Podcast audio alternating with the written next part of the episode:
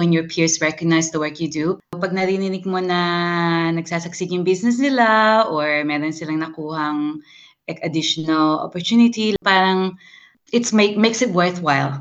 Masayang ibinahagi ng Filipino-Australian na si Marjorie Ten Chavez ang kanyang saloobin habang patuloy na pinamumunuan at pinapatakbo ang Welcome Merchant. Siya kasi ang founder at direktor nito. Layunin ng social enterprise na ito na suportahan at tutukan ang mga maliliit na negosyante na mga refugee at asylum seeker dito sa Australia. Sa panayam ng SBS Filipino, ikinuwento niya paano umusbong ang pagmamahal niya sa gawaing susuporta sa mga negosyanteng tulad nila. Nag-start yung advocacy ko sa mga refugees nung ano, nagvo-volunteer ako sa Villawood Detention Center. And that was nung in 2011. Na-meet ko yung mga refugees, saka people seeking asylum din sa detention center. And then yung mga stories nila talaga, nag, it will stay with you. Subalit, hindi niya maitatanggi. Bata pa lang ito, namulad siya sa katotohanan sa buhay bilang isang migrante. I was able to empathize now because like we migrated when I was 12. Pero I remember na yung mami ko, ang nangyari eh, she faced discrimination finding work. So, which is very, very common experience, unfortunately, for not just, you know, migrants, but refugees and people seeking asylum. So, kahit na may mga qualifications siya sa, sa Philippines and, and, and work experience, wala. Like, you know, it wasn't considered dito. So, ang nangyari eh, syempre, like, you know, she ended up in, in a job na she was overqualified. So, I think from that experience, nag-shape siya sa mga values ko. At higit sa lahat, kinikilala din niya ang pagiging matulungin at pakikipagkapwa kahit andito na sa ibang bansa ay namana sa kulturang Filipino na naranasan mula mismo sa kanyang mga mahal sa buhay sa Pilipinas.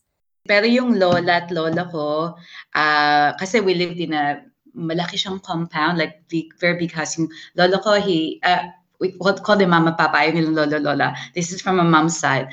Tapos si papa, bumili siya ng malaking property. Then parang each child gets like a little apartment. Pero ang dami ring mga, like, they were constantly hosting mga relatives coming from Pangasinan. Lalo na si mama, yung lola ko, like, she was so, so generous, so giving. Like, both of them, they were always like, parang, kumbaga, whoever was passing through Manila, gusto nila mag-move to Manila, they're looking for work, that palagi sila merong free accommodation and free meals, regardless, dun sa compound ni Papa, helping others, it's really ingrained in, in us, like palaging you know, no matter what, kahit na you don't have much to give, you, you always help out yung kapwa.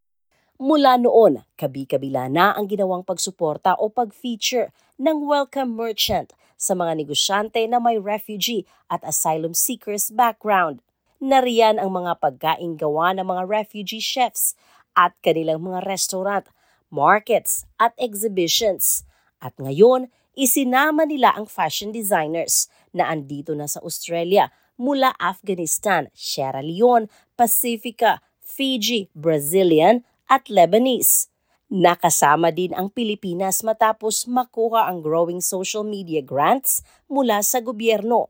Partner ng social enterprise sa fashion show ang Western Sydney Fashion Festival at ito ay mangyayari sa lungsod ng Parramatta. Refugees are more than just refugees. Like this is like the kind of whatever, like caliber, talent na they have, yun ang mission namin talaga na i-change yung mindset ng mga everyday Australians. At isa nga ang Filipino-Australian na si Armando Crisostomo mula sa Bataan ang fashion designer na ibibida ang kanyang mga obra maestra. Sa pagbabalik tanaw nga ng batang fashion designer, dumaan din siya sa trial and error bago mahanap ang kanyang gustong gawin Nag-aral ito ng nursing at marami pang kurso. I didn't know what to do. I was like, I was thinking which course to study. I really wanted to do graphic design, pero sabi ko, I'm gonna study fashion design so I can do something different. So I can put my artwork through clothing. So when I studied um, at uni po, uh, I studied Bachelor of Branded Fashion at Bilibdo po. That's when I continued doing fashion design. Sa fashion show, ibibida nga nito ang modernong disenyo ng pambansang kasuotan ng mga Filipino. It's men's but I'm doing one female or two. All my clothes were pretty much most of my clothes are made in the Philippines. Designs that I will be featuring for is I'm making Filipiniana. And then I'm also making Filipiniana for men, but a different in a different ways. Po. I change it a bit so it doesn't look too feminine, but it's more like manly. It would be modern and casual po, yeah. So I'll be painting some of my clothes po. Ang kagandahan nito ay kasabay ng pamamayagpag ng mga disenyo ni Armando ay maipapakita din niya ang natatanging galing ng mga Pinoy mula sa Pilipinas. Um, I'm glad na because I went to the Philippines last May and nakahanap po ako ng tutulong po sa akin. Fellow fashion designer din from the Philippines who is really nice na tinulungan ako na maghanap ng mananahi, maghanap po ng bibili ng fabric which is really good po. So pretty much most of my design this time is coming from the Philippines po. It was really good kasi I get to help people. And they're helping me too kasi without them, I wouldn't be show showcasing my work kasi talagang they're really talented. I'm in cloud nine na na-achieve ko na lahat ng goals ko. Pero I won't still stop kasi there's a lot of things that I want to do still. At ngayong abot kamay na nito ang mga pangarap. Inihahandog niya ito sa kanyang pamilya. May payo din ito sa gustong sumubok at sundin ang kanilang ambisyon sa buhay. My inspiration is my mom and dad. Without my parents, I wouldn't be here right now. Ang pangarap ko na mas makilala pa ako, hindi naman sobrang famous, but makita pa yung gawa ko sa, sa not only in Australia, but around the world. Especially in the Philippines, I wanna bring my clothing sa Pilipinas and that people can buy it and afford it. Saka gusto ko rin, hopefully, I one day I could have a charity towards mental health never give up kasi life is too short. Saka there's always way to do your stuff. Don't let people put you down, but it's all up to you. It's all up to you how to put yourself up there. Ang fashion show na kasama si Armando ay isa lang sa maraming kaganapan na itinampok ng Welcome Merchant.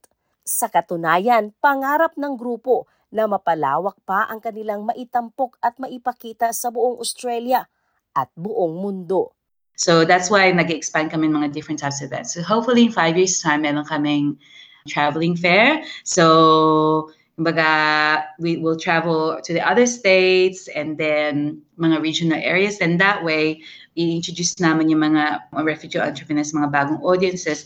And then maybe makakuha pa kami mga bago pang entrepreneurs na ma-feature. Lalo na sa, alam ko naman marami pa sa regional areas hindi namin, hindi namin na-reach pa eh. Dahil sa natatanging galing ng grupo, nitong taong 2023, dalawang beses kinilala si Marjorie Ten Chavez bilang Social Entrepreneur of the Year mula sa Third Sector Awards. Noong Hulyo, itinanghal din ito bilang New South Wales Humanitarian Award winner para sa Outstanding Achievement in Business. Noong taong 2022, finalist ito para sa Women's Agenda's Emerging Leader in Nonprofit – naging kasama sa Urban List's 30 Faces Changing the World by 2030 at nominee ito para sa 2021 Frankie Magazine's Good Stuff Awards when I started Welcome Merchant, hindi ko naman inisip na, ay, one day I'm gonna win this, you know? And then, alam, I still make mistakes. Hindi ako magaling na business person. Like, I'm still more of a community development person over than talagang business person. Um, so, it was really nice to get that recognized. Umaasa si Marjorie, darating ang araw na ang maging direktor ng Welcome Merchant ay sila mismong mga may refugee at asylum seeker background. May payo din ito sa gustong tahakin ang tulad ng kanyang misyon at karera sa buhay.